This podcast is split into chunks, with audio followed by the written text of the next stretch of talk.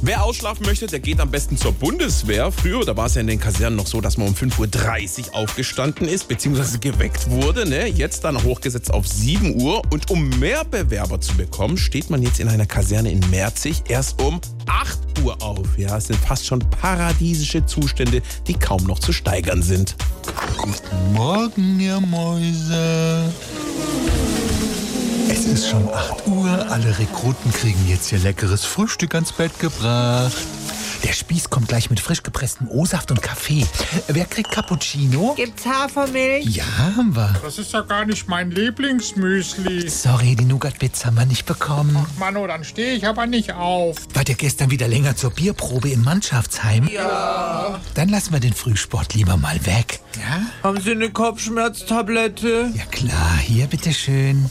Ich habe euch auch schon frische Klamotten rausgelegt. Oh, nicht schon wieder Camouflage. Trainingsanzug geht auch. Zieht einfach an, worauf ihr Bock habt.